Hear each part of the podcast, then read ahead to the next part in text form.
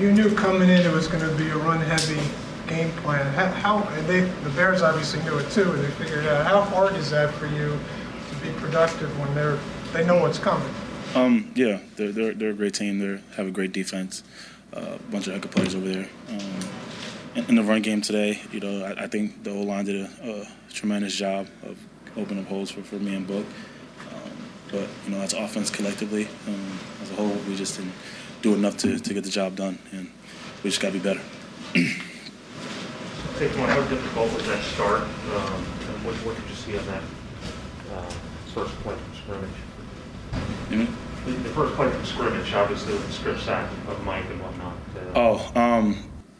Yeah, we were in empty, so I was kind of out wide, and they brought one more than we can handle. And as an offense, we got to do better in that job. We got to do better there.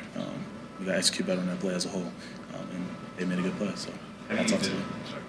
How do you describe it? What's the feeling like when you guys just couldn't pass the ball? I mean, 24 total yards passing, 10 net yards passing. What's that like to be in a game and? I don't know, did you feel like you couldn't pass the ball? I don't think you're in the game with the mindset like, dang, we can't pass the ball. Obviously you see where the game's going. Obviously, you're getting behind. But like I said, as a whole, offense, we didn't do enough. In the run game, in the pass game, as a whole, we didn't do enough to get the job done. And that's just the end of the story. Saquon, Joe was just in here talking to us for quite a bit just about how he, despite how bad the results have been, he truly believes there's a foundation here.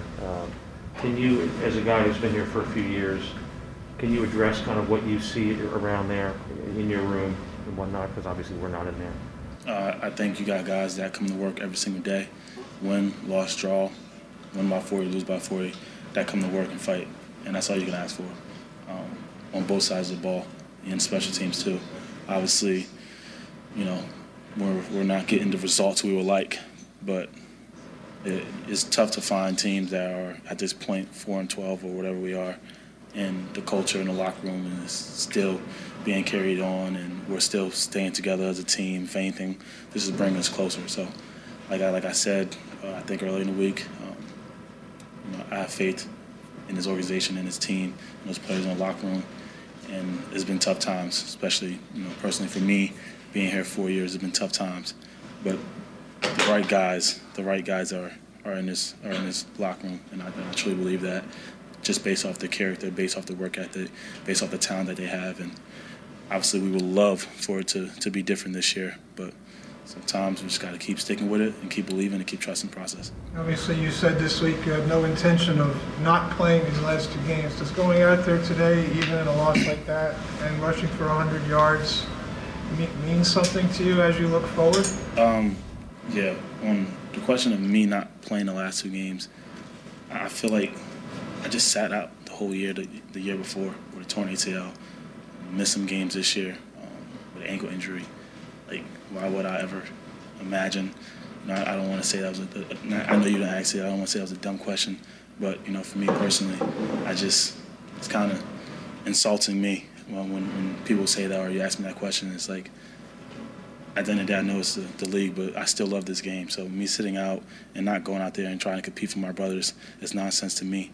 And coming here and to be able to have a 100-yard game and, kind of come to a place where the injury happened and kind of made my career go backwards a little bit, it does feel good. I feel like a monkey came off my back to come to a spot where everything felt like it went downhill. And personally, to be able to get a run game going, and especially with the help of the offensive line, who did a great job today, I'm just appreciative of those guys up front for continuing to believe in me when things haven't been that great this year.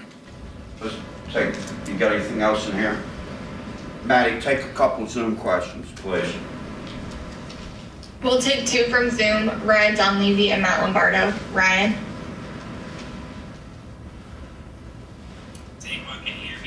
Not really, but yeah, a little bit. I'm just curious. Joe Judge said that when he first got here, Saquon, there wasn't that effort in the locker room when guys were losing. Guys told him that wasn't the case in 2019.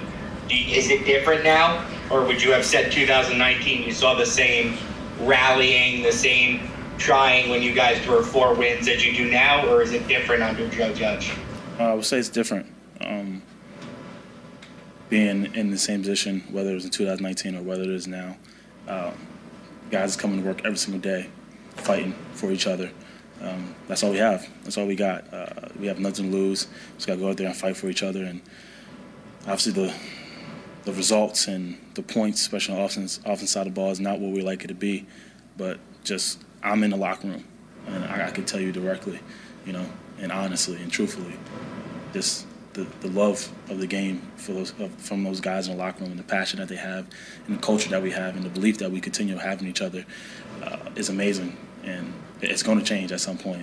The script is going to flip, and I think it tells a lot about a man and his character when it hits a fan. And it's easy to give up.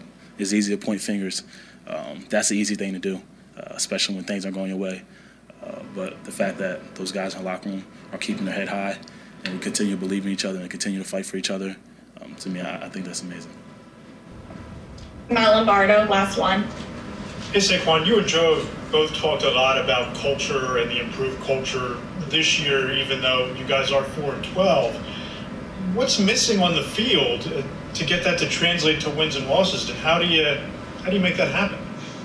Work, continue to believe, trust the process, and continue to come in every single day and just take one step forward. That's all we can do.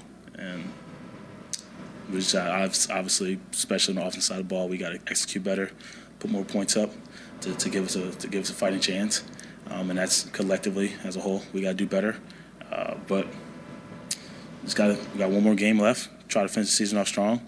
That's all we can do is continue believing it, continue to fight, and take one step forward.